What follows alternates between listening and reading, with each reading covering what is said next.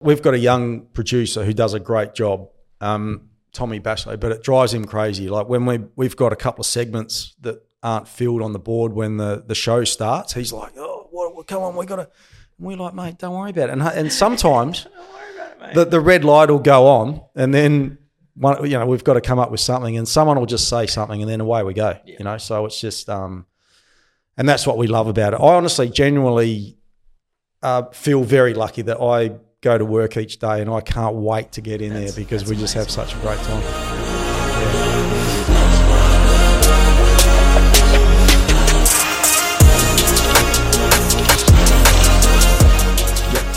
Good.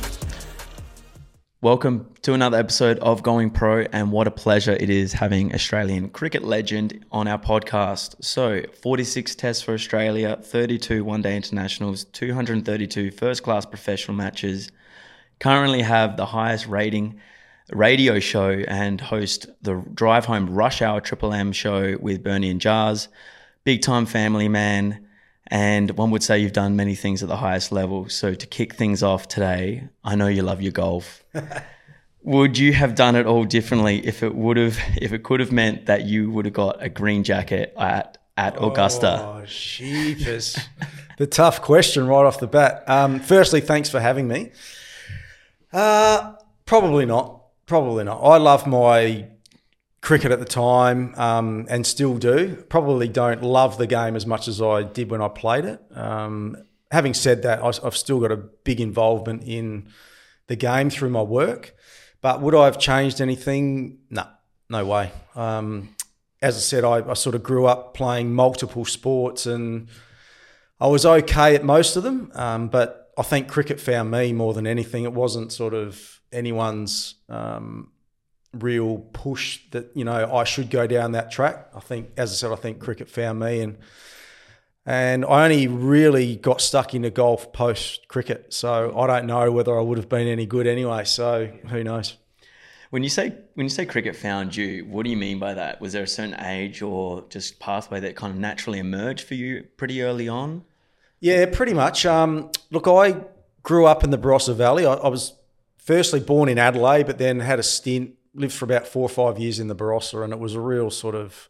I mean, we lived in the town of Angaston, but it was a real country sort of feel to growing up. Like lots of my friends at primary school had farms, and um, and then the Angaston Oval was like a second home to our family. You know, mum played tennis and netball. Same with my sister my dad was very um, sport focused, so he was at the he'd finished his career, but he was still you know wanting to play cricket and and umpire footy and coach and all that sort of stuff, and and I just um, grew up around sport, so you know whether it was basketball, little athletics, tennis, cricket, football, golf, I just did it all, um, and then probably wasn't until uh, I sort of got towards the end of schooling, it was probably became more about cricket and football.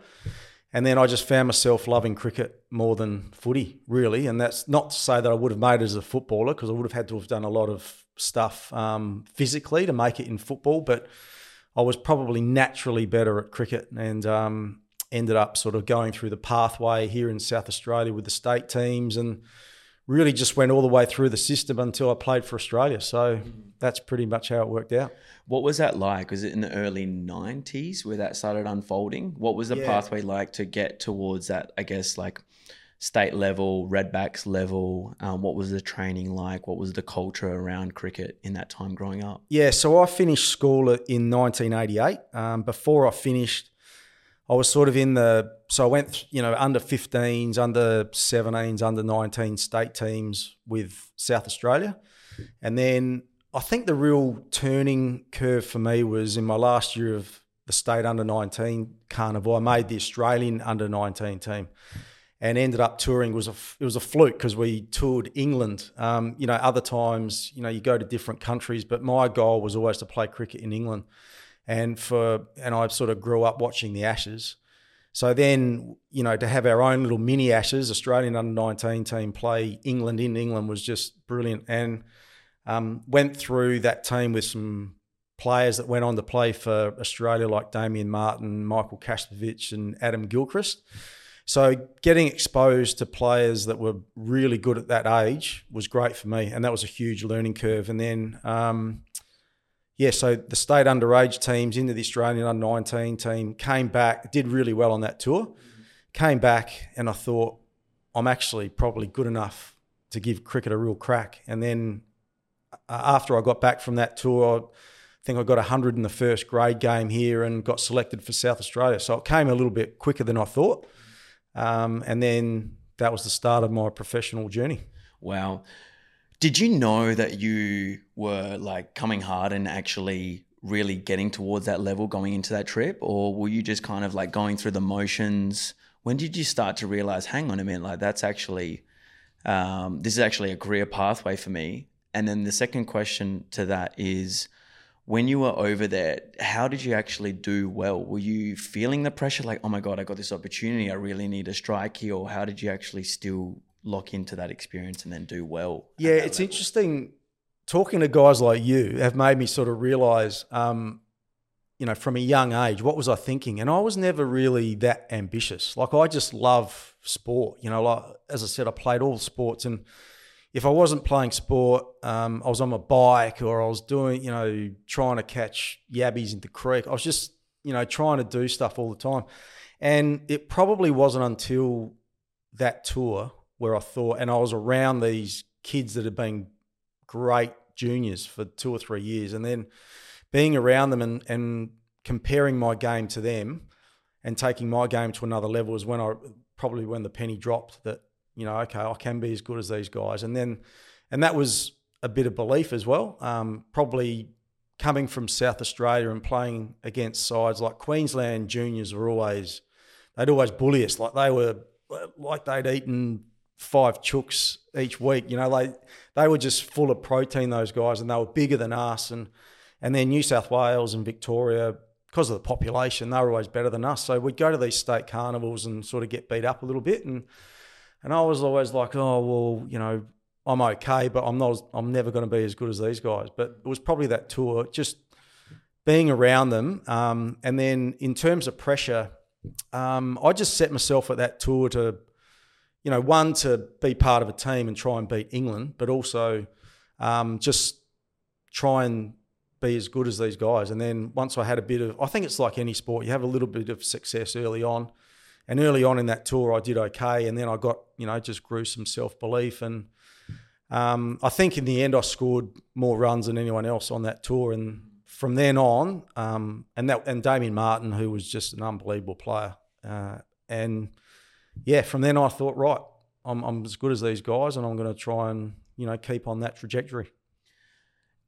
Uh, it can be kind of hard achieving success early on. Like I look at um, Emma Raducanu, for example, like at such a young age, won US Open, and now she's really struggling and finding her way through injuries and battling the pressure when she has been on tour and she's basically lost her ranking, and everyone's forgotten about her in just the blink of an eye from that success, how did you actually then manage that to go, well, how do I keep this going and then keep my spot and just keep things moving so I can actually have like a spot in the Australian team? Well, that was just the start for me, really. I mean, that, you know, um, doing well on the Australian under 19 tour was like a little stepping stone to the next thing that I wanted to achieve, which was to get into the South Australian men's cricket team.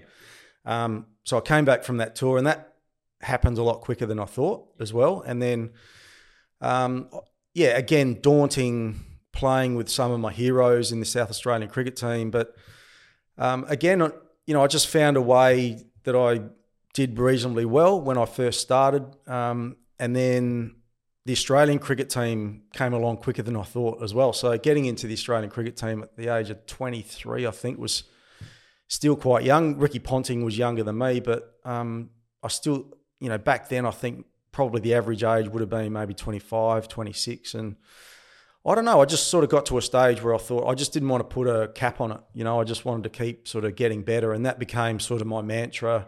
Why not? Why not? Why not? Yeah, why yeah. not me? Yeah. Um, because I'd never really thought that until probably a later sort of age. Mm-hmm. Um, and then through training and that, I just wanted to get better every day. You know, I'd go to bed at night going, right, what, how am I going to, what, what's my focus tomorrow? So mm-hmm. it, that's, pretty much how it turned out.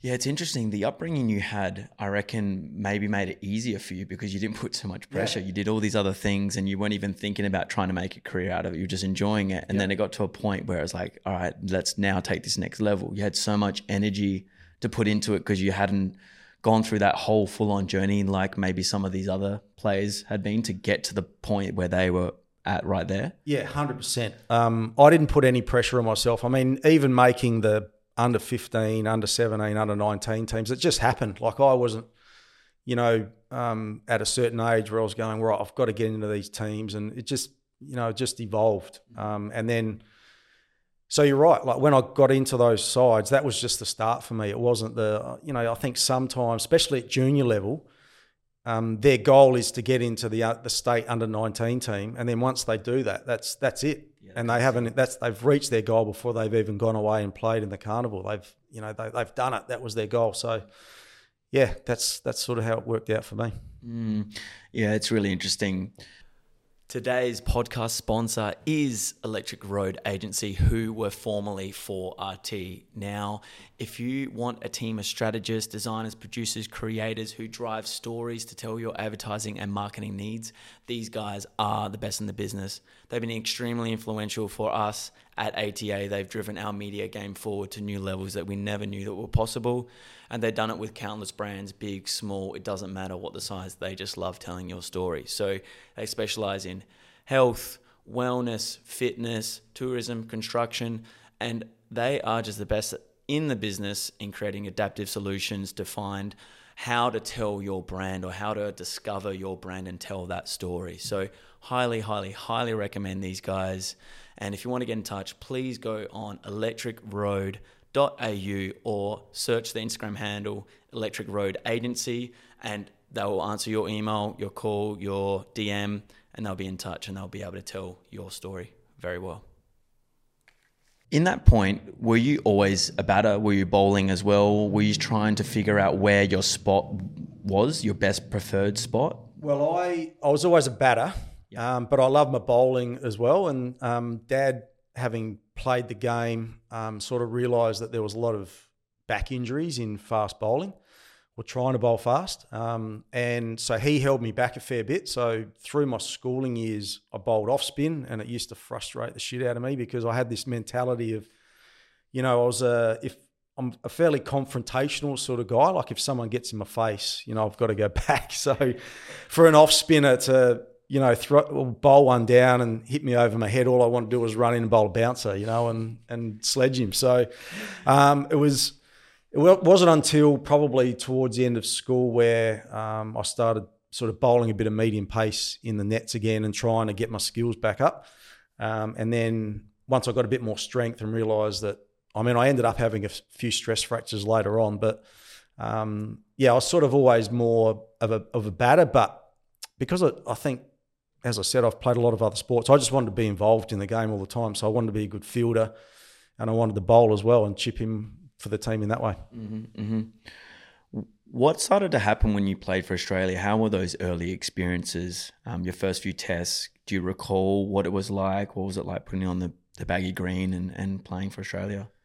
Yeah, very daunting. Again, I mean, um, I mean, I I did well in my first Test match, um, and I remember everyone saying, "Oh, you look so calm," and but I can tell you it was the complete opposite. You know, I was absolutely crapping myself. I, I think, like a lot of people doing something out of their comfort zone for the first time, there's obviously a lot of anxiety and nerves around that. So, um, the best thing, Luke, about that first game was that I'd never been in better form. Like I was just in great touch. So, I had full confidence in the fact that if I could sort of handle the nerves and, as they say in cricket, you get through the first sort of 10 deliveries, 20 deliveries, and then start to feel yourself then I thought I'd be okay. And that's exactly what happened. Sort of, you know, I got through, got a few runs on the board, and then all of a sudden, I know, you know, playing for Australia was huge, but I was just playing another game of cricket. And I think one thing I was good at was um, actually putting everything out of my mind, you know, crowd,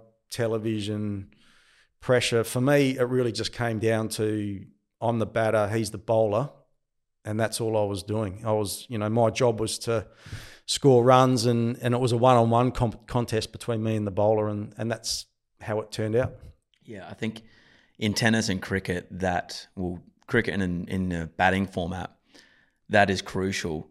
Is that is that maybe times when you haven't been in form, where you've maybe lost touch with that, or what would you put down? Maybe periods where you weren't in form. Like I look at an example with David Warner where like he he's gone through periods where he just struggled and getting out under 10 all the time ducks it's like what what what are the mind games and what happens in the mind in terms of in terms of cricket and batting yeah no i went through a lot of lows as well like so i was out of form um, i think the main thing you think about i reckon is the next before the next time you play or the, your next innings you, you probably start thinking about the outcome before it obviously happens. So you, you start thinking, well, what if I don't get 50 or don't get 100? What if I'm what if I make another low score? You're like, what are the what are the outcomes of that? And I think that's where all the negativity comes from because you know how how's your life going to change? How are you going to get back into the team? And um,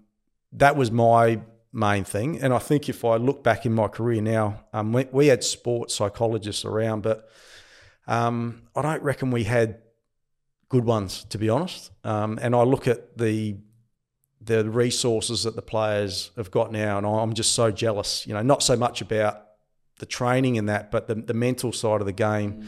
is huge. So yeah, by the the times that I was out out of form, I, w- I sort of probably went away from just watching the ball and and you know reacting, but you know walking out to bat having those negative feelings about oh what if I fail, um, and that was obviously the worst thing that you can do, really. Yeah. Knowing what you know now, how would you go about it and look at it from a maybe a different perspective or, or go from a different mental approach to actually perform better?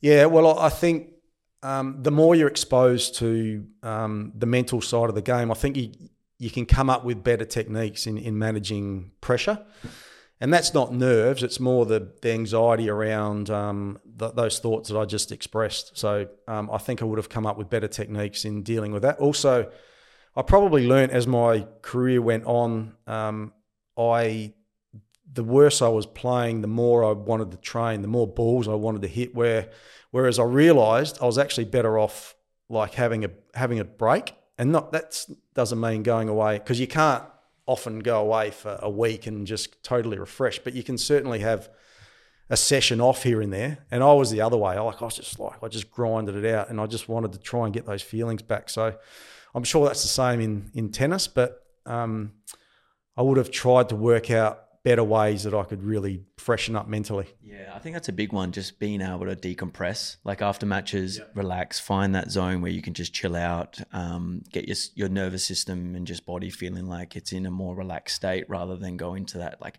nah, I'm gonna grind, I'm gonna really smash this out, I need to get back in the nets. Which there is value in that, but I think at a certain level, at your level particular, then it's like you know you're good. You know you have the skills. It's why do I need to get back in the net to do all this extra work? I maybe just need to yeah. bring it back a bit and and relax. Did you have anyone to kind of tell you that, or any mentors or people around you to kind of help you and guide you in that way? Not really. Like I, I did have people that I did trust, but um, that was only my own fault, really. Like I, um, I mean, a couple of my best mates always tell me how you know pig-headed I was, and you know whenever I used to get advice, I used to sort of find it um, or take it as a bit of an insult. Um, so that was just part of my mentality. And um, but I do regret not having, you know, one person that I could always go to and just be open and honest about how I was feeling, um, whether that was mentally or how my game was at the time. Um, so no, I I really just tried to to work it out myself along the way, and um, yeah, I feel like I could have played better cricket if I had, you know, as I say, like the better ways I could have sort of dealt with things mentally, but also having maybe one constant in my life, whether it was a coach or just a, a, a mate outside of the game that I could have been a bit more open and honest with. Sure. I mean, we can always look back and go like, should have, could have, would have. Yeah. But do you look back on your career anyway and go like, wow, like I could have done more, or do you do you think about it? Do you feel really content looking back? On on your cricket days playing for Australia? Happy with where where where it was and all of that? Not really. No, I, feel like I could have played a lot more Test matches. I really do, and and played better because I know my best was uh, good enough as firstly as an international cricketer, but um, you know, looking at some of the players that I played with, I knew that when I was playing well, I was just as good as them, and and they turned into greats to the Australian cricket team. So, um, yeah, I think my main thing was more um, the mental side of the game. Like I, I as I said, I, I touched on it with the. I did have a lot of anxiety around failure, and I think that sort of hurt my career because I knew, you know, after a while, our, our, team was so good that they were, you know, the media and um, other people were sort of always looking at any little weak links in the team. So you knew that if you failed two or three times in a row, they were coming for you. So um, in the end, that sort of probably got to me a little bit. Yeah. Blessing and a curse because having so many good people around you drives your standard up, but then also makes it so much more competitive and hard to keep your spot. Yeah, it would have been would have been brutal at the time. Do you think like looking well, I appreciate first of all you saying that you actually are not happy with what well you could have done so much better and I and I appreciate the honesty. Does that drive you with what you do now? looking back to have a bit more like, well, I still have something left and I really want to keep improving in whatever you're doing now and, and your career path now? Um, I think I've always been one of those people, whether it's, yeah, I just, each day or whether it's in the media, I just want to, I always reflect on a show or a particular um, segment I did or a day's work that I did. So I always reflect and go, you know, that could have been better or no, I'm reasonably happy with that. But look ahead to tomorrow and think, right, okay, I'm going to do that better. So um, I'm not saying that I want to be, I mean, I want to be the best commentator that I possibly can be, but I don't need people to tell me that. Like, I don't want to be, you know, I don't have to be the next Richie Benaud or whatever. I'm pretty content in myself. Um, but I'm also now at a point in my life where I'm 52 at the end of the year and I really just want to have a good life balance. Um, I've got three kids, a daughter who's 22 living in Sydney, and, and three uh, two boys, seven and eight.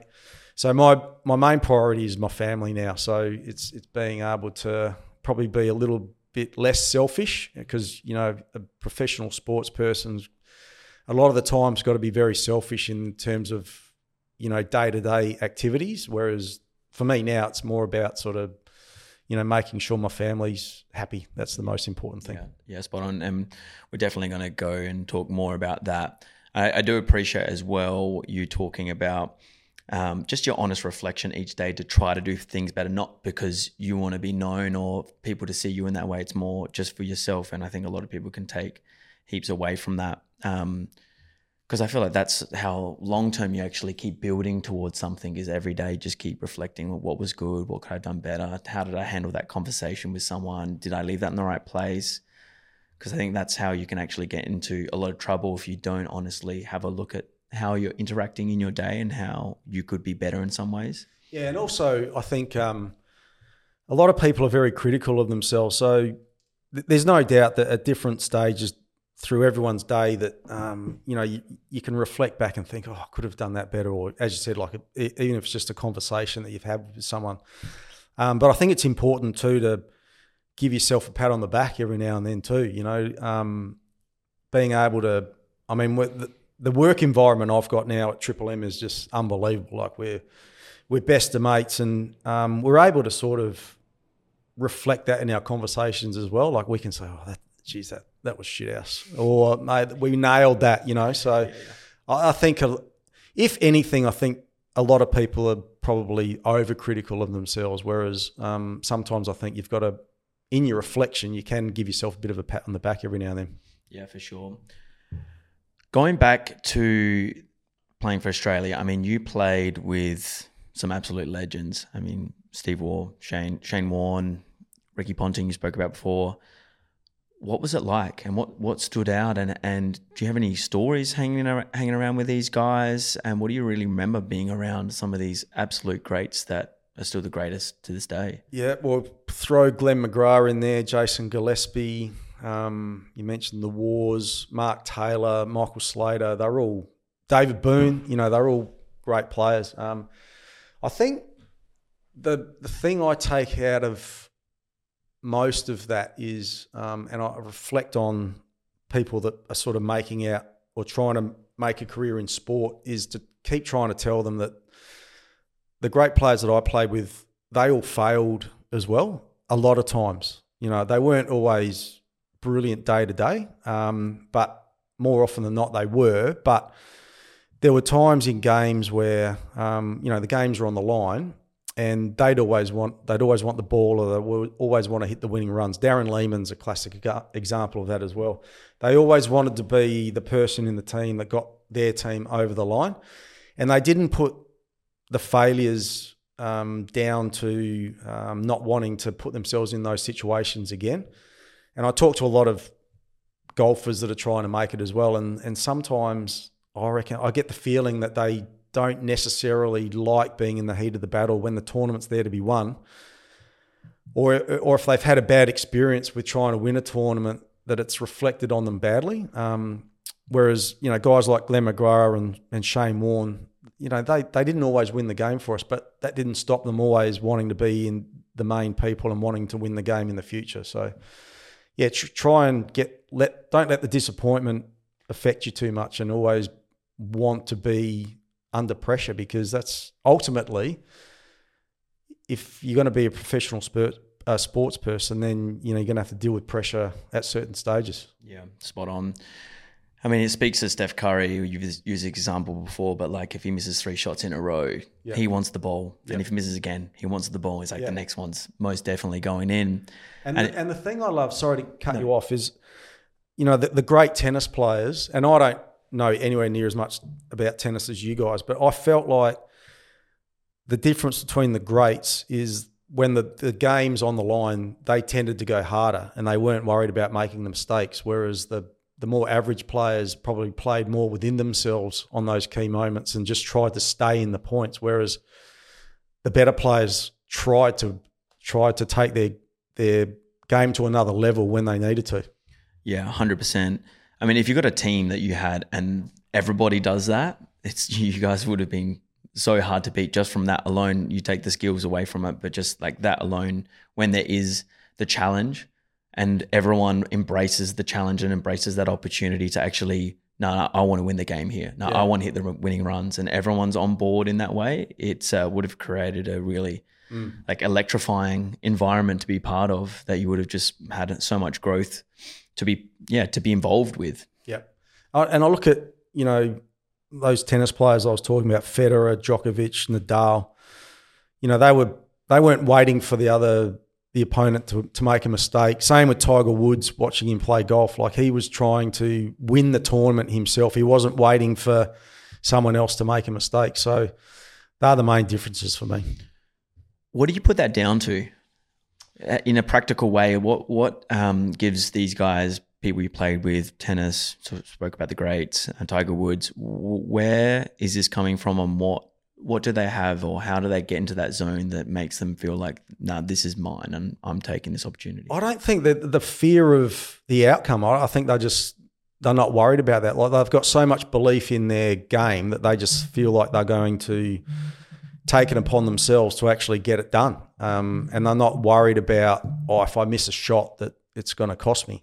Uh, I just don't think they've got that in their head. They're not worried about losing the game. And if they do, well, they do. Yeah. And then they're just going to move on very quickly. Yeah. Yeah. Very, yeah. Definitely being very quick to move on. Do you have any memories or really key moments that stand out for you in certain tests or certain one day internationals or with with the guys that you played with? Oh, I just remember the some of the tours. We, I mean, there's some great moments along the way, but um, I mean, my first tour was Ricky Ponting's first tour as well. Was in '95, so I'd played a couple of test matches here in Australia to finish off the summer, and then we we had a quick tour of New Zealand to play some one day cricket, and then we went to the West Indies, and we beat the West Indies in the West Indies for the I think it was the first time they lost a series for 20 years or something like that in their home country, and that was the real sort of turning point. Um, they were always the number one team, and then that was the beginning of a good era for or a great era for Australian cricket. So that was a standout sort of moment for me. Um, and then the the '97 Ashes tour because I'd I'd sort of been to England as a younger.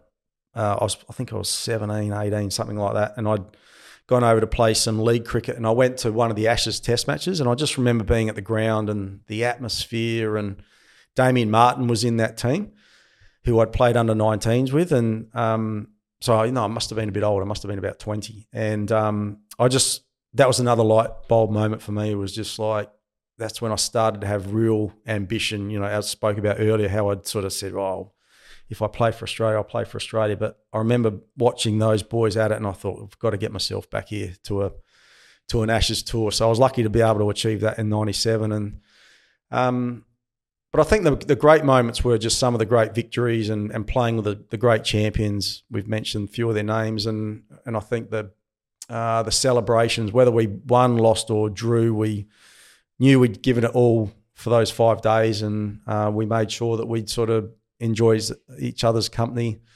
for you know day five, and um, and certainly if we won, we we celebrated pretty hard. So they're some of the great memories. Mm-hmm. You made a double hundred. What was that like? That was it over a couple days? I'm guessing. Um, yeah, over yeah day and a bit. I think. Um, yeah, that was so I batted all day with Steve Waugh, and that was so that was one of the highlights as well was um, being able to be in a, a, big partnership with Steve, and um, I think one of the, the things that I was okay at as well was I think it, it got drilled into me quite young that if I ever made hundred, um, the easiest runs you were going to make were after you'd reached hundred. So, I mean, cricket is so um, you know with statistical moments in games, you know to get 100 is quite special. So a lot of people, you know, put themselves under a lot of pressure to get 100. And then they, once they, they get 100, they, they think that's enough. They've done it. Whereas I sort of enjoyed batting for long periods of time. So, um, yeah, we just had one of those moments in South Africa where um, it was the first test match of the series. And the, the first test is always the most important to sort of, you know, establish yourself into the series. And they were a good team, South Africa. So while we are going well and we had them where we wanted to, we just wanted to grind them into the ground. So I, I remember a lot of conversations with Steve along the way where he probably thought I might, might have been losing a little bit of focus. You go, come on, now we've got these guys by the balls. Let's just keep going. So it was just a just a great day's cricket. Yeah, that's interesting. I didn't think about it like that. The partnership involved when you're in a bit of a group with your batting, like how do you stay in the zone and you feed off your partner, and then also maybe get like uh, tactical in a way where you start batting in a certain way based on how they're setting up the field and how someone's bowling at you? Yeah, it depends on who you're playing with. And that's where, you know, getting to know each of your teammates really well, you work out what they need at the time. Um, a lot of time in between overs, I actually didn't like to talk too many tactics. I'd be sort of um, having a ch- just a general chat to try and sort of either calm me down or calm my other mate down the other end. So, um, but there's other times during the game where, you know, you know you're going through a really crucial period. So you might be making little goals. All right, mate, I'll see you in six balls time. You know, especially if you're sort of going through a bit of a survival patch in the game. Um, so yeah, there's there's ebbs and flows. I mean, the, the game goes for so long that you're always going to have little moments in the game where things are going well, and at other times you've got to find ways that you got to get yourself through little little spurts. So it's probably good in cricket you've got someone to talk to at the end of each six deliveries that you can sort of reassess things. Yeah, that's really yeah, that's super interesting. Because I think there's parallels to tennis matches because especially in the longer tennis matches that you play where there is momentum shifts and gear changes where you might really push for a certain part of the game and then you might be kind of like just really holding serve and then just someone else is serving well and it's hard to break and then maybe at like four all you really make a push and then you can get a set six four and then someone else r- raises their level and you have to go with them. Um, what sort of zone do you were you liking what, what sort of zone did you like to be in as a batter? And how did you actually maintain focus? Uh, what helped you stay in that zone so you actually could be performing at that at that length that you're batting for? Yeah i think as a batter, um, you know when you're in a you you know you're in a good zone, and I reckon that's the difference between a, an average player and a great player as well. Like they're able to get themselves to a zone a little bit quicker than other players. Um, yeah, it's a, it's a it's a combination of um, you know trying to get yourself through that start of an innings and then managing your, your nerves. I don't care who you are, whether it's Brian Lara, um, Ricky Ponting, whoever. Everyone's nervous when they first walk out. That's when you're most vulnerable. Um, but once you get through that little stage, it's then about your opposition, your field place placements, um, and then getting yourself into the natural flow of the game. Um, and then I think, a bit like a tennis player, you've got to. There's not many innings where it goes 100% according to plan. There's always going to be little situations um, throughout that innings where you, you might have to throttle it back. There might be times to attack. There might be times to take more of a risk to try and alleviate some of the issues you're having at the time. So you're always having these little, you're just trying to sum it up as you go along. But I reckon the best times, um, I reckon you you're batting or the, the, the moments that I had was when I used to walk off and you, you sort of it was just all reactionary. It was just all flowing, um, and that doesn't happen that many times. But it's just you don't, you're not thinking about technique. You just the ball's bowled to you, and you and you react, and and the training that you've done uh, reflects in that, and it just the game flows for you. It's just a beautiful natural flow. Yeah, when you're in that instinctual zone. And I'm sure tennis players are yeah. exactly the same. No, I have a handful of matches that I can recollect where I walk off and almost I'm disorientated because yeah. I was in a different, I was in like a trance zone. Yeah. Um, and there's also in cricket where the great slippers often can't remember catching the ball, which is weird, you know, but um, all of a sudden they've got the ball in their hand and, and because they've caught so much at practice, it's just become so natural. The, the nick's um, taken and then the, the ball comes and they take it naturally, but they can't necessarily remember catching the ball because it's, I mean, one, it happens so quickly, but um, yeah, they're just sort of in a zone. Mm. Did you have like a routine in terms of like the bowler was coming in? Did you do something with your eyes? Was there like a routine on how you got yourself focused to then be ready for that ball that's coming at you? What at like 150 k's an hour sometimes, um, or like a really good spinner? How did you actually mentally get yourself focused for each delivery that you faced? Yeah, so I liked sort of. Um, so as soon as I faced a delivery, I'd sort of instantly reflect on how I played it, what it did off the pitch, how quick it was, how much spin there was, whatever it was, or you know, could I have played it a little bit better? Once I'd reflected on that, I'd sort of switch off again, have a look around the crowd, the field, or sort of not worry about you know what was going to come next. But my big thing is that I always wanted to be ready b- before the the bowler was turning around to to bowl. I never wanted to be rushed, so I always wanted to control my own rhythm. So apart from that, um, you know, I'd sort of go into my my stance the same way, um, just sort of try and keep a bit of a, a rhythm going with the way you know I went about things. But the main thing for me was like, yeah, contri- trying to control the rhythm of the natural rhythm in between deliveries and trying to mentally switch on and off. Mm, that's really interesting. Is that something that's taught? Like, does everyone have like their own routine? Because in tennis, there's like serve routines, return routines, and how you actually return serve, um, and the same routine that you go into with your serve, for example. Yeah, it's taught in cricket. Yep. Um, often we say that routines, you know, very important, just to sort of being able to sort of you know control what how you feel comfortable about the way you go about things. Same with preparation. I reckon like a lot of people or a lot of players want to get into a certain sort of routine about how they prepare, um, whether it's you know dietary or the way they train. So I, I sort of consider that routine as well. But some some players are probably less routine orientated, and that might just be something to do with their personality. But for me, um, yeah, I just sort of like to you know take my guard, go down at a certain period of time, and then um, just concentrate on sort of watching the cues of the bowler as they're coming in. And then as soon as they sort of load up, I was just sort of trying to watch that ball as closely as possible. Mm. Yeah, super interesting. From there, though, did you already have a bit of a plan moving out of cricket? Because I know it's actually really tough to for a professional athlete sometimes to actually know what's next, and they they do really well in their career, but they don't really have a pathway or give much thought into what's next, and then, then they can maybe mentally go into a bit of a hole after having such a great great career, for example. Is this something that you were thinking about? How did you then set things up to then transition out of cricket? Yeah, I started to towards the end of my career. I was sort of starting to think about, um, you know, possible scenarios. Um, I didn't really have laser focus on one particular thing. in the end, I think the media again found me a little bit. It, my the end of my career happened quicker than I thought it was going to because I got asked to retire. Um, so I had. Asked, what do you mean? Asked well, I got well. I would. They were going to sack me unless I retired, pretty much. So wow, it okay. looked it looked better if I retired.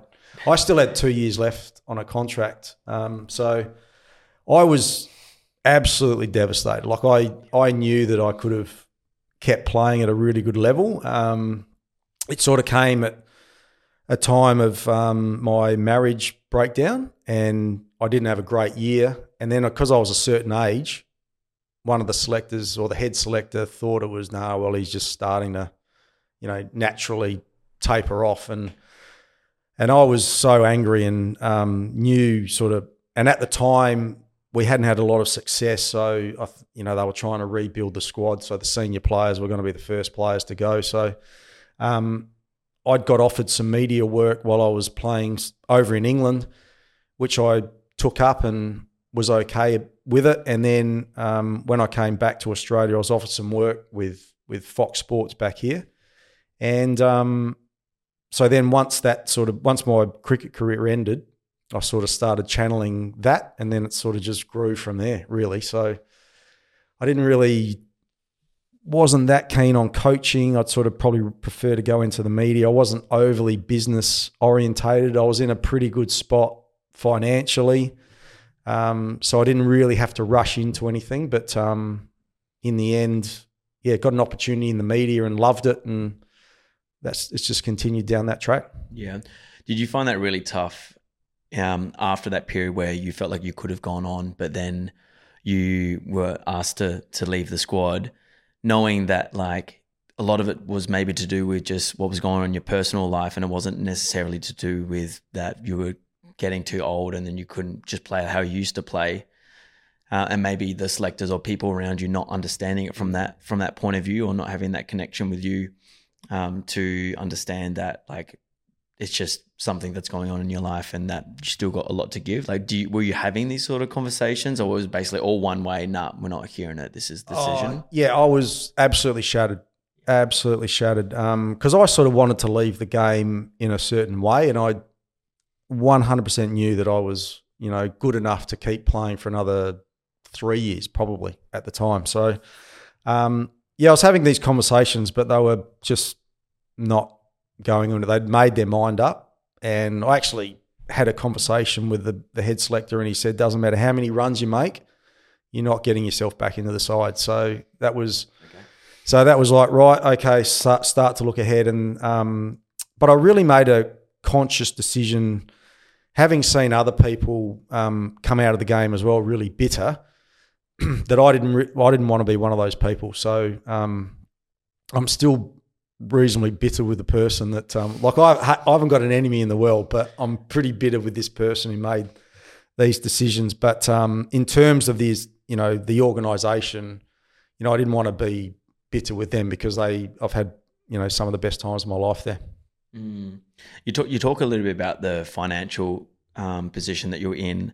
What is the financial world of cricket like. Uh, we know what it's like at the top of tennis. We've speaking about it at a lower level at tennis and how the money is really it's brutal. You can't make a career out of it unless you're in the top hundred. So, um, what is the financial setup of cricket? Can you make money and good money at a first class level? Um, where where can you actually almost have like a full career from from playing? Yeah, it's it's probably like a lot of other sports. It's changed a lot in in probably the last 20, 30 years. Um, I was actually really fortunate. So um, there was no players association around when I first started playing professional cricket.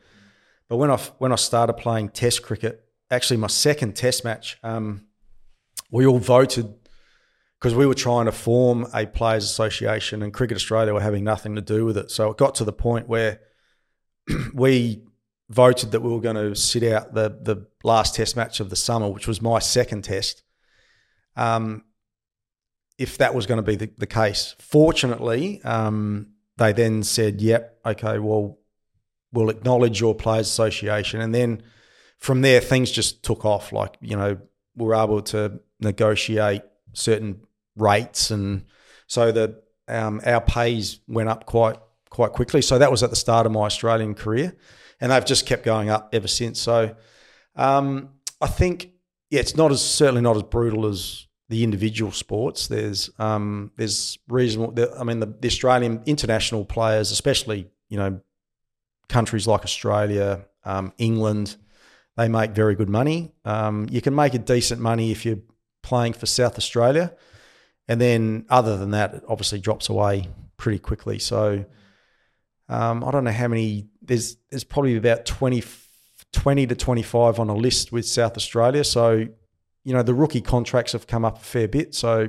if you're that level, you can sort of start to to earn reasonable money. If you you know other than that, you, you you're not making any money at all really. But the next step is to get into the Australian cricket team, and you're earning yeah great money. Yeah, yeah, it seems yeah like a obvious pathway there from state, level. but it's also good that at a state level that you can still make really good money playing um, the Sheffield Shield competition and all those Yeah. competitions right against all the other states. Yeah, that's right. And when I first started, you, you couldn't earn a living, you know, playing for South Australia, Yeah. really. So now, uh, you know, there's big bash contracts and then there's your state contracts as well. So if you're an average state player, you're earning, you know, reasonable money. You might be, you know, earning maybe a couple hundred grand, maybe. So not too bad as a youngster. Aver- average, just an average state player is getting a couple hundred grand. I reckon, yeah. If they're playing, if you're playing big bash cricket as well, Yeah, the the, the top big bash contracts now are excuse me, I got a bit of a um, thing in my throat. I've, this, I reckon you're earning maybe a couple hundred thousand dollars for a good big bag big bash contract now, and then you've if you're a an average state player, you're probably another 150 on top of that. I reckon. that's pretty impressive. Hmm. I mean, Big Bash and, and 2020's changed the game. You need some more water, by the way. Yeah, sorry. Yeah, hold up. We got we got a jug here.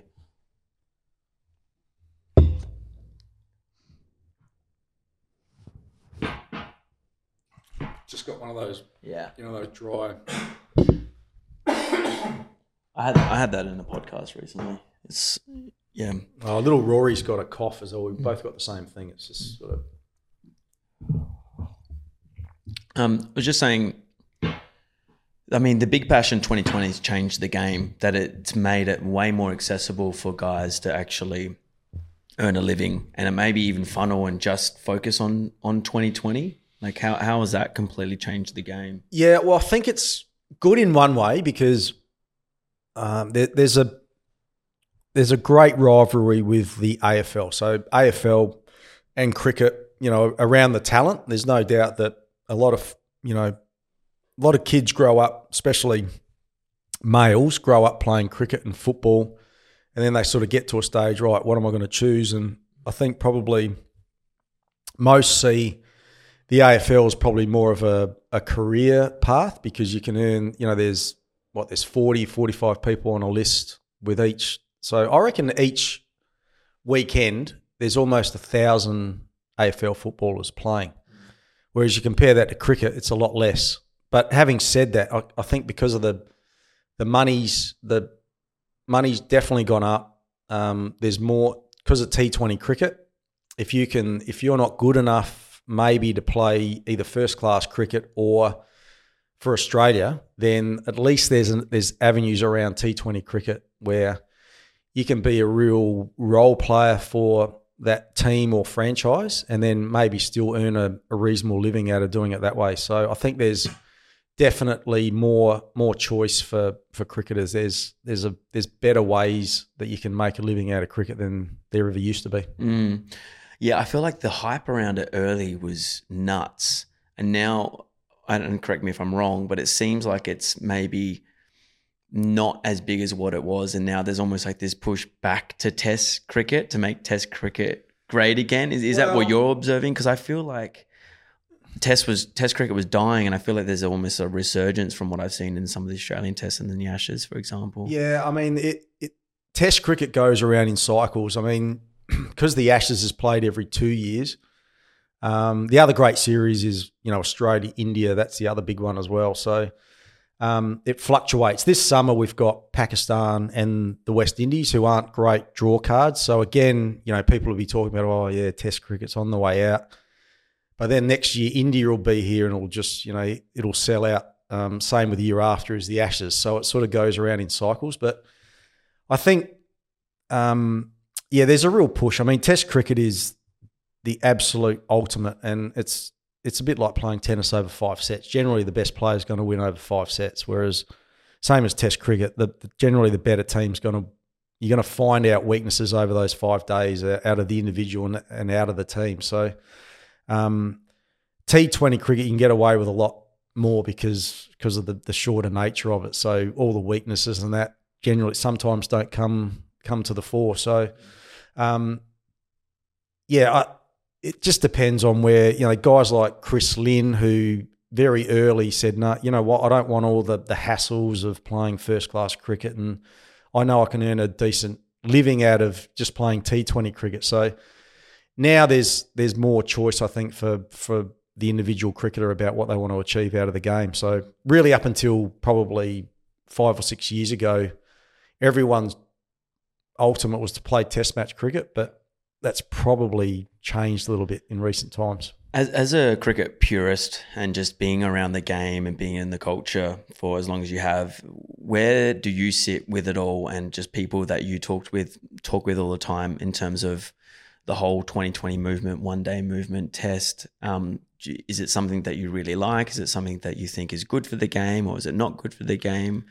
What, what, what are your thoughts? Uh, I, I just think there's, I, I love all formats of the game, but the amount of tournaments that are just popping up left, right, and centre is um, is a real worry. Like I think the ICC, which control the world game, has sort of lost um, control of fixturing. I mean, the fixturing is just out of control. I mean, it's that's that's the number one problem in cricket at the moment, and so um, the international teams are getting diluted because of re- these T Twenty competitions that pop up. Like they're earning unbelievable amounts of money for six weeks' work. Like we're, we're talking, you know, up to a million dollars for six weeks' work. So you know, teams like the West Indies, who are naturally, you know, T Twenty cricket's a little bit more like baseball. Like you, Yeah, you know, yeah, the, the power 100%. athletes um, are are a little bit better at it. Um, so they're getting lost. You know, none of them want to play Test match cricket because they can earn great money and set themselves up for life by, you know, doing other things. So that's the main problem in our game at the moment is is the amount of T Twenty tournaments that are that are popping up. Yeah, you can see the separation of people just doing it for the money or getting lost in the I'm making so much money doing X here. Uh, so why would I worry about Y playing like test test match cricket? Whereas like the people that love the game and love cricket, I think they would be probably tilting towards trying to make something out of test cricket and representing their country in that way. Yeah, absolutely. I mean, and we try and um, educate the younger, like you know, all the kids growing up. Do you want to? That baggy green is so important, and, and play the ultimate form of the game, the hardest form of the game. That should be everyone's goal. Um, and then along the way, everyone's got to assess, you know, what what they're good at. Are they going to play Test cricket? Are they going to play first class cricket? you know, everyone's got their own decisions to make, but I think. We've got to really try and um, you know push people to play as much Test cricket as they can. Is that the issue you're seeing with the younger generation? They're just they're just completely wrapped up in the whole T20 buzz and that whole movement. That's like, nah, what's the point of Test cricket? Too long, can't be bothered. But we're hoping, we're sort of hoping that, I mean, T20 cricket was formed because of um, attracting a, a younger, different sort of demographic to cricket. And then the idea was, okay, once you like T20 cricket, hopefully you're going to like 50 over cricket. And if you like 50 over cricket, hopefully you're going to like Test cricket. So that was the the main aim of it. Um, and then, so some people are just going to come in, you know, some of the spectators might just like T20 cricket and they might not sort of like Test match cricket. But um, I don't know. The, the game might be very different in 20 years' time. Then you know, there's talk around about there might be only four or five nations that are actually only playing Test match cricket, whereas Whoa, okay. other countries like the West Indies and um, even South Africa, countries like that might not be playing Test match cricket because they can't afford it. What do you mean can't afford it? Well, they're just their their bodies can't afford because it's it's all comes from television rights and that if and if they're not attracting you know figures or television companies don't want to actually cover their games, then they're not going to have any money pretty much Mm. because the crowds they're not making many um, much money from the crowds coming through the gates. It's all it's all media rights.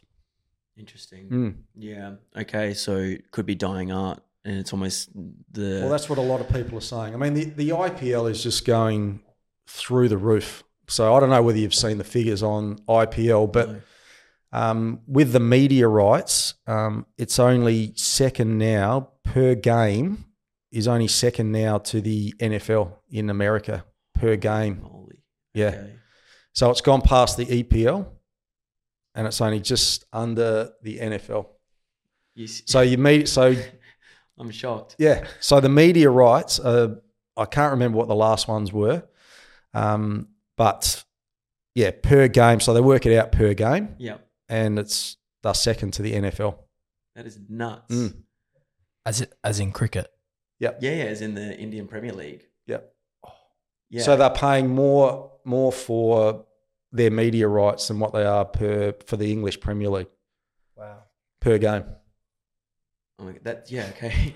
They're getting more viewership than the And English now they're Premier League. saying, and now they're saying that the players are actually in the IPL are getting they're underpaid because of these rights. So they're getting, so they're going to play the IPL for, I think it goes for maybe eight weeks, and the best players are probably getting around about three million bucks or something like that. and they're saying they're underpaid. That's hilarious. what more do you want? yeah, These people are greedy. yeah. Yeah. Wow. We. Yeah. Okay. That's blown my mind. Um, so, being in the media, you've done a fair bit of commentary. Uh, what's it like being on the radio? So, touched on it earlier on. On Triple M, um, Rush Hour with with Bernie and Jars. I've always wondered what goes on in a radio station. what goes on in, in into a show? Like, uh, how much planning is involved? Uh, how do you come up with these segments? Is it scripted? How much is it off the cuff? Um, yeah, give us an insight. I don't think we're a typical show, so um, you might be coming to the wrong wrong people to try and get some advice about how to put a t- uh, a radio show together. But um, no, we we put our radio show together um, so it's sounding sounds like three blokes at a bar having a beer, talking sport and talking other stuff as well. Kinda so like the front bar on Channel Seven, a little bit, yeah, Yeah, yeah. yeah. So it's more of a. When I first joined Triple M, I, I was thinking, oh, it was going to be like a sports show, but we're probably maybe forty percent sport and sixty percent sort of variety. Um, but in terms of how do we put a show together, um, none of it's scripted. We just we're fortunate. There's three of us, so there's not many times where one of us is stuck for words. Um, so we we really go off the reaction of the other two. We're best mates, so that that helps as well. I mean, they they talk about, especially in radio. I mean, and to a certain degree on TV, it's all about the chemistry of who you're working for. We've we've got that in in bucket loads. We've got great chemistry, so that's that's what hopefully shines through when you listen to the rush hour. But in terms of structuring a show, um, we've got a whiteboard, you know, that sets out the, you know, when we have a song, when we sort of read an ad. Um, so we've we know how many segments we have to sort of fill. Um, we've got a we've got a WhatsApp group that we share ideas all the time. So I'm sure you guys have got similar sort of groups that you chuck That's some exactly ideas. What, that's exactly what. we Yeah, have, exactly. So um, whenever we think of something or um, we're watching something or whatever, we, we always put it straight down on the WhatsApp group or individually you put it in your phone. Um, so most most of the time, by the time we, we sort of get into um, work around about two two thirty, we go live to air at four. Um, we've got a pretty good idea of what's on the show, like who the interviews are going to be, Um, and then we might just have a couple of spots to fill, and we just chuck it around, and I'll go, "Yep, I've got something." But we never we never tell the others about what the the segment's going to be. We'd rather like a natural sort of reaction. So very very non scripted. We we like to be sort of more off the cuff. Yeah, I really like that. I think that's why you guys are really successful and a lot of people like listening to you guys is because it comes through really natural. It's easy to listen to. It feels like I'm just hanging out with my mates. Yeah. It doesn't feel too media personality like. I think that's the great thing about, and I absolutely love our station, Triple M, is that the fact that no one takes themselves too seriously, and we don't want to be, we want to, we don't want to put the perfect show together, you know, like, and um, we don't mind people going out on a limb and, and trying to create something or making mistakes. Like we love mistakes, and then you know we're, we're able to sort of laugh about it and and carry on. It. That's half of our content is the all the all the bloopers. And people So- and people love that. Yeah, well. that's right. It's just completely natural. So, you know, we're not trying to get every word right and all that sort of stuff. So I think that just comes across and and same as everyday conversations. Like, you know, you're gonna stuff the odd word up here and there. We don't try and be, you know, absolutely perfect. So mm. hopefully that comes comes across. Yeah, it makes sense. I mean, a great example in the podcasting space is obviously the father of all, of all of this is Joe Rogan, and how it's just like he doesn't have this massive team. He's got him and Jamie, and Jamie's always there and putting the content together. And um, Joe doesn't try to make it a big deal. He tries to keep a lid on it, and um, it's just he just enjoys talking to people and finding out new perspectives and learning from different people that he's never really tried to make it into this massive thing and as a byproduct just from keeping just from starting it and going all this way that he has made it a massive thing without even trying Yep. i Yep. think i think there's parallels um, in a different way to you guys actually just enjoying it not putting too much pressure and just uh, hanging out as Yeah. mates It actually drives. We've got a young producer who does a great job, um, Tommy Bashley, but it drives him crazy. Like when we we've got a couple of segments that aren't filled on the board when the the show starts, he's like, "Oh, what, come on, we got to." We're like, mate, don't worry about it. And and sometimes the the red light will go on, and then one, you know, we've got to come up with something, and someone will just say something, and then away we go. You know, so it's just, um, and that's what we love about it. I honestly, genuinely uh, feel very lucky that I go to work each day, and I can't wait to get in That's- there because we just have such a great time. how good is that Yeah. I think there's something to take away from like you talking about your young, young producer of people just loosening up in that way to be like, no, no, let, let me think of things on the fly here. Like back uh, back me in, and like we'll come up with it. Don't stress. Like Yeah. we we've got some experience here. We know what we're doing, and I think people are too well, and a lot of people need too much structure or too rigid that they feel like they need every single spot filled and need to know exactly what they're going to say in every moment. It's just it's not reality. But that's uh, but some people are like that, aren't they? Like some people are very um, driven by um, root, well, not routine, but they they that's the way that they process things. It needs to be in a structured form. Whereas I'm not really like that. I've never really been structured. So um, yeah, it, we we keep him we keep him on edge. Put it that way. Good, good.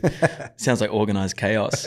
It is. How do you go with just the real short uh, format of radio in terms of like the what we're doing here, long form, able to really just like settle in, dive into some something a lot deeper?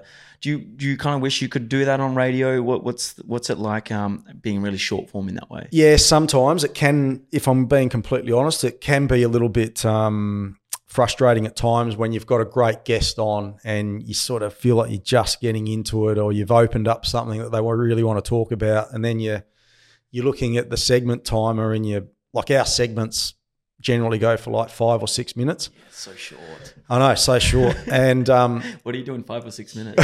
yeah, that's right. Try and cram as much in as you possibly can. But um, often we'll we'll do it as a double break. So you know, you turn it into like a twelve minute segment, but we've got to put a song in in between. Um, but yeah, I, I I do like sort of delving in. Sometimes it can get a little bit frustrating. Having said that, it does. Like the two hours we do the show, because it's so fast moving, it just flies. Mm. Like you know, you feel like you just started the show and then you finish. So Yeah. yeah. Do you think there's a space in radio to almost blend and merge with like a podcast space where you might have a guest and you actually have some sort of long form conversation. Like you get some specific guest on to talk about something big, or it doesn't happen all the time, but maybe you have like a, a 30 minute 30 minute chat or do you think there's scope or do you guys have any power or is any interest in going in that way at all Probably not for our show, um, and the way that our station sort of set up. Definitely with other stations, there's definitely that that scope. There's no doubt about that. Um, just depends on you know where each station's at and what they want to do with their shows. Um, but I know for a fact that we get told off for for going too long. Like if we have someone on for seven minutes instead of six minutes, we got the boss tapping us on our shoulder. Really? Come on, yeah, yeah, keep things do, moving. but do they look at the fact that like you guys might be lining it up and like it's it's going great and so many people are loving it because you're just digging a little bit into something, maybe a little bit extra, a few minutes here and there. Do they look at it from that angle, or is it has to be so tight? Everything has to be so tight all the time. Well, as I said, like you, we can turn it into a dub, double segment, but no, no real longer than that. So um, there's other times where we can um, we can interview someone outside of the show and then run it into the show into Mhm. so you can sort of take the best bits if you you know if you found some real gold or whatever you can maybe do it that way as well so you could interview someone for you know 20 minutes half an hour and then sort of you know break it up or edit that interview into some of the segments maybe Mm, yeah. it's interesting. I get really fascinated by this and um, understanding the landscape of like what you do and what we do, and then also like mainstream media, for example, because um, Dylan and I are obviously younger than you, and we're looking at, and we've grown up also in a different generation, and you can see the archaic nature of mainstream media starting to really die, and you don't really know if there's an actual future there. I think radio is different because everyone's driving in their car. Everyone's still um, in a car all the time, and it's just whether they've got their own music on on Bluetooth or just like their own um, podcast to listen to, or they actually commit to the radio. So, do you feel that there is going to be a bit of a shift in mainstream media? Um, how do mainstream media and maybe radio innovate to keep up with the times? Because I find myself, I don't watch TV, I just watch YouTube. I've got YouTube subscription, subscription excuse me, and I have my Netflix, and I like watching specific people, and I'm just not sure how these mainstream media and radio companies keep up. Do, what are your thoughts? Yeah, radio's shifted massively in the last three or four years. Um, a lot of people, I mean, that they do co- collect a lot of data and, and work out how a lot of listeners are going about consuming the product. So, um, a lot of people still are, are actually listening to our radio show, but in podcast form. So they might, um, even with, I think the breakfast shows, like so they might be driving to to work in the morning,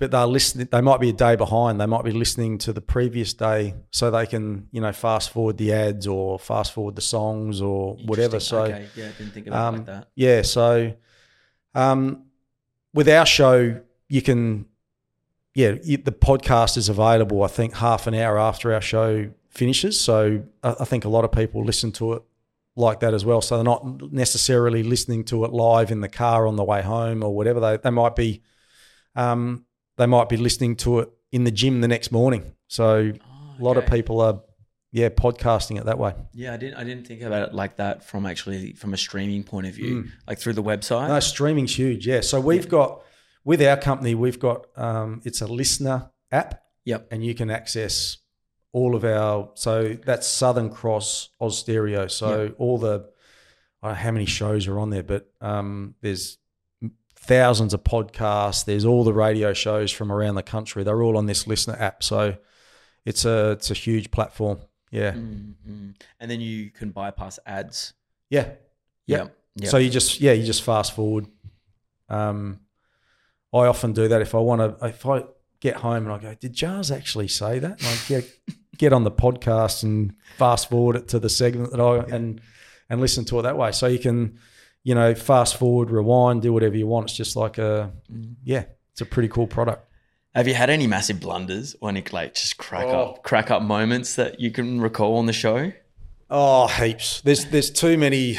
There's too many to to go back on, but probably my worst is in commentary, TV commentary. I was actually doing the IPL, um, the Indian Premier League, and a lot of the a lot of the teams are uh, either um, owned or they've got these Bolly, huge Bollywood stars involved in in their teams. And there were two Bollywood stars that are huge in India called Shilpa Shetty and Preity Zinta. Yep. Beautiful women. You know, they're on all the movies over there and they're huge. Um, anyway, um, I was commentating and I was sort of mid sentence about saying something. And then one of the Bollywood stars came up on the screen and I've got I've got the producer in my ear saying, name her, name her. And I'm like, and I'm going, and I've started to get a bit confused. I'm going, is that Preity Zinta or is that Shilpa Shetty? And I'm like, oh, oh. And, then, and then he's going, name her, name her. And I said, oh, look at her. There she is enjoying the cricket, the beautiful, pretty shitty. oh, so it wasn't Preity Zinta or Shilpa Shetty. I called her Pretty Shitty.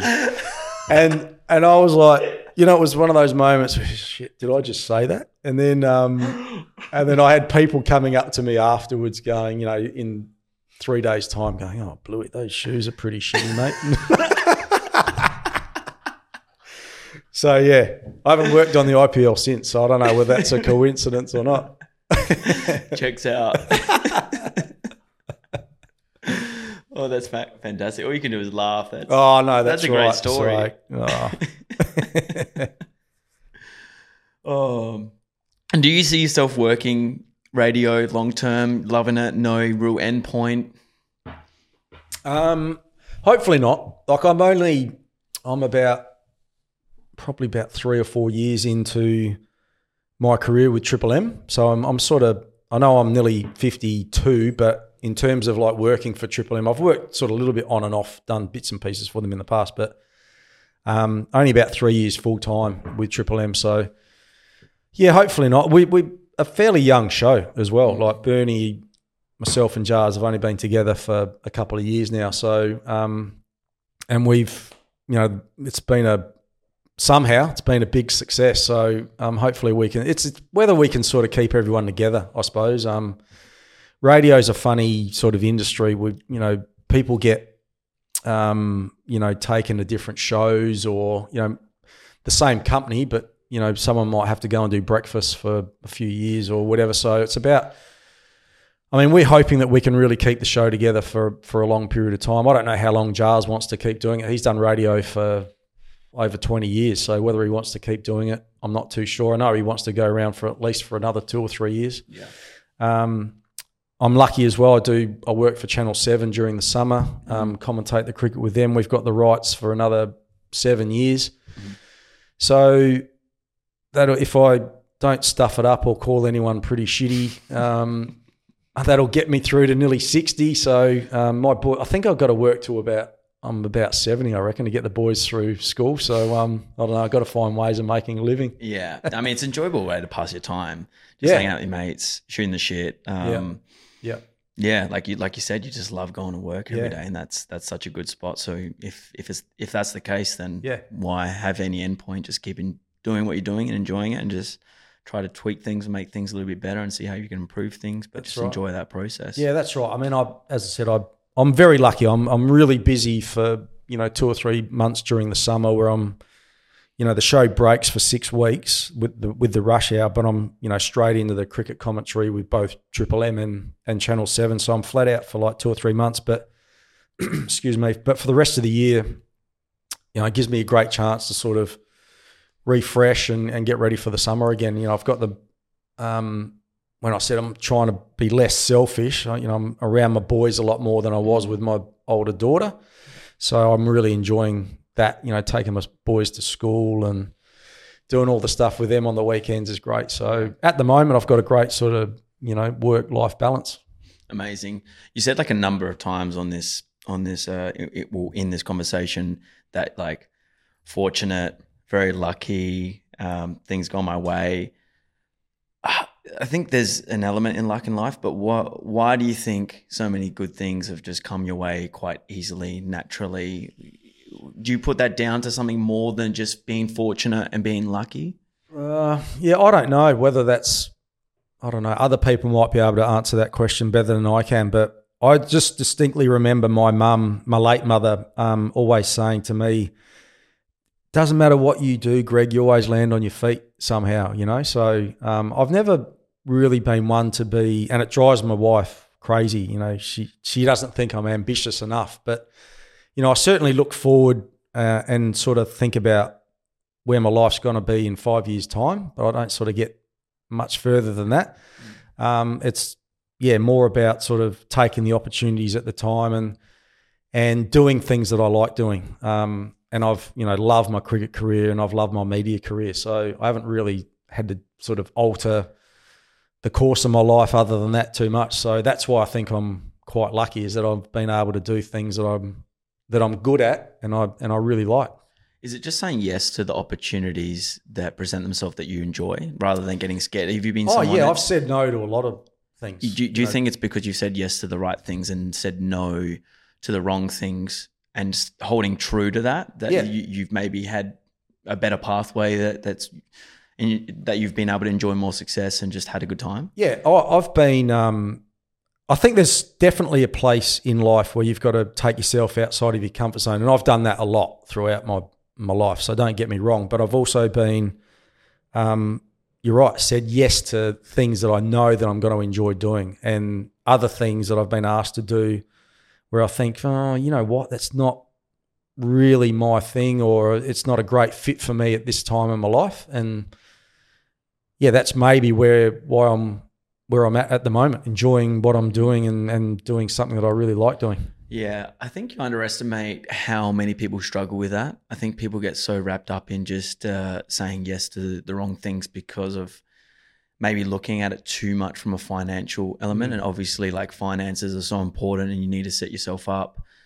Um, but I think people get paralyzed and make poor decisions because of that. And it's no real easy answer. And that's a challenging one. I know, and and there's all as you know, there'd be you know completely different individual situations along the way where you know you might have to take a job for a certain period of time, or there might be a a certain situation where you can be courageous enough to say, you know what, it is good money, but something I not, might not like doing. Uh, taking less money and then growing that into something that you love doing and earning more. uh, Who knows? Like everyone's in in different situations, but Yeah. um, that's a, that's everyone's own sort of Yeah. And it'd be so path.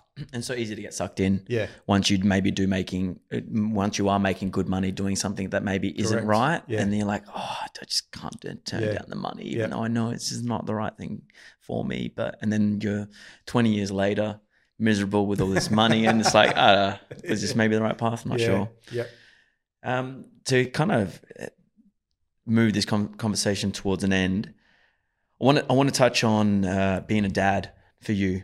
Um, just some of the lessons you've learned from cricket. What have you What have you really learned um, along your journey of cricket? Other things, everything you've done in your life, and and what sort of things and values do you want to instill in your boys or try to instill in your boys um, Yep. to help them on their journey, and, and Um, also your daughter as yeah, well, who's yeah. a little bit older. Uh, well, the main thing for me is manners. Um, that's the most important thing for me and my kids. And one of the great joys in my life at the moment is my daughter, who's 22 years of age. Um, but I've been getting it for a, fair period of time now. The feedback is, um, oh, she's such a great young lady. She's so well mannered.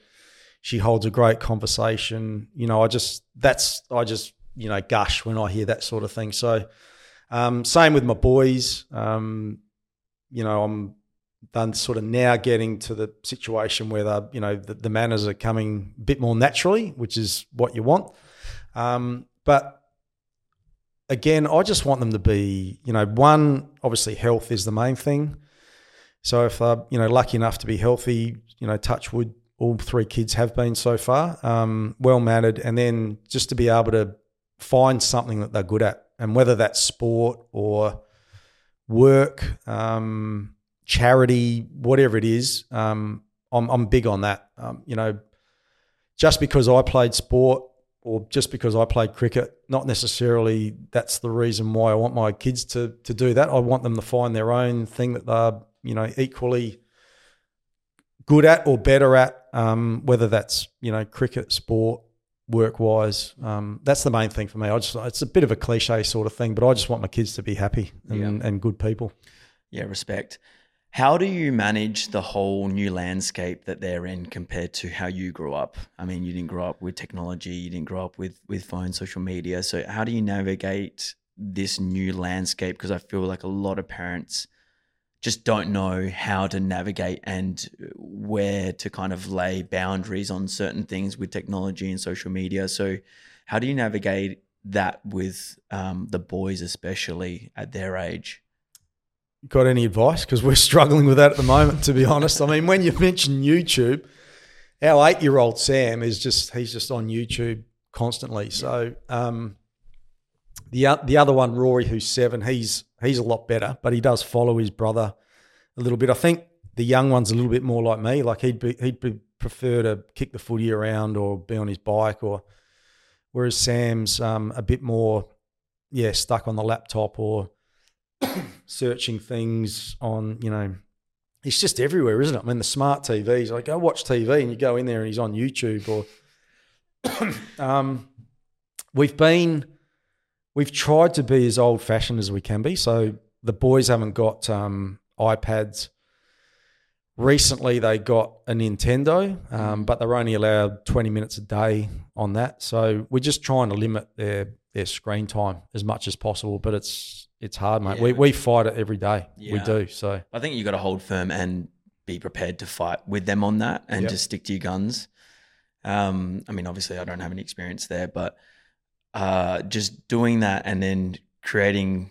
Because I've spoken to other people and they've just said like once they're outside and they're doing other things and not on that, they're having the best time ever. But getting them outside to do some of these things is the hardest thing ever. And the battle and the arguments they have around it is uh yeah is full on. But then they appreciate the fact that once they are outside, they're having a good Yeah. time. It's just laying those foundations. Well, fortunate, yeah. Fortunately, we're not in that situation yet. Like generally, um, as I said, Sam's the one who's probably more into that sort of stuff. Um, but if I say to him, Sam, come on, mate, let's go outside or ride your bike, he'll, he'll pretty much get up straight away and come out. So we're not, we haven't had had too many fights about that sort of stuff yet. So that might be coming. Who knows? Yeah, keep us updated. we have to do our bit with the boys at ATA Yeah. to make sure that they're yeah, getting outside and uh, not on technology because we talk about it all the time. Yeah. We're just like kids in the in the holidays when we don't see them, like get out here, use the courts, get out and play, hang out with your friends, like get Yeah. off get off the phone and the iPad and, Yeah. and get out and do stuff. No, we're big like that, and um, yeah, we've made it. We've tried to make a conscious effort to be um, as much like that as possible, um, but it's not easy when they come home from school and you know all their mates have got this, and you know they're always there's always little challenges along the way, but we're trying. That's all I can say. That's all you can do, really. last last question here. Do you have any advice for anyone listening trying to become a pro in whatever sport or whatever discipline they're, they're doing from from your journey? Is there any kind of key things that you look back on or would give advice to to help anyone on that journey for themselves? Yeah, I reckon um, if you're going to have a crack, have a proper crack at it. Like, you know, do your research. Um, have, it's great to have role models as well. You know, like I, I grew up, you know, Greg Chappell, Lillee, those sort of guys. So, um, so it's not necessarily model your game around, but sort of it's always good to have heroes. And then, as I said, if you're going to have a real go at it, have a go at it, but don't. I don't think get so deep into it where it's like just proving to be um, an unwinnable battle. I think there's still you've still got to have something. You've got to have a life balance there, um, whether that's a second sport, um, whether it's study, um, whether it's working with it. I don't know. There- There's got to be something else, you know. Like there's a difference between like going all in and having a crack, which which is what I'm saying. But you've also got to have times where you can not be so consumed by it that you've got to have something outside that's not normal, but takes you away from what you're trying to achieve. Um, I think if you does, have, have- that, does that make sense yeah, it makes not? perfect sense because then you can actually direct your energy more clearly once Yeah. you are committing and having a full crack, like you said. um, and it doesn't consume you because then you completely define yourself on the performance of how you're doing in that sport because you com- you you're basically saying to yourself, "Well, I gave everything up for this and it's not working," and then there's so much pressure involved. So, yeah, I think that's that's really good advice. Thanks so much. Mm. No it's worries. been absolute pleasure. Uh, we've been keen to do this for a little while, and um, appreciate you taking time because we know you're a busy man. So, um, absolutely love today, and thanks again, Greg. No worries. Absolute pleasure. Thanks for having me.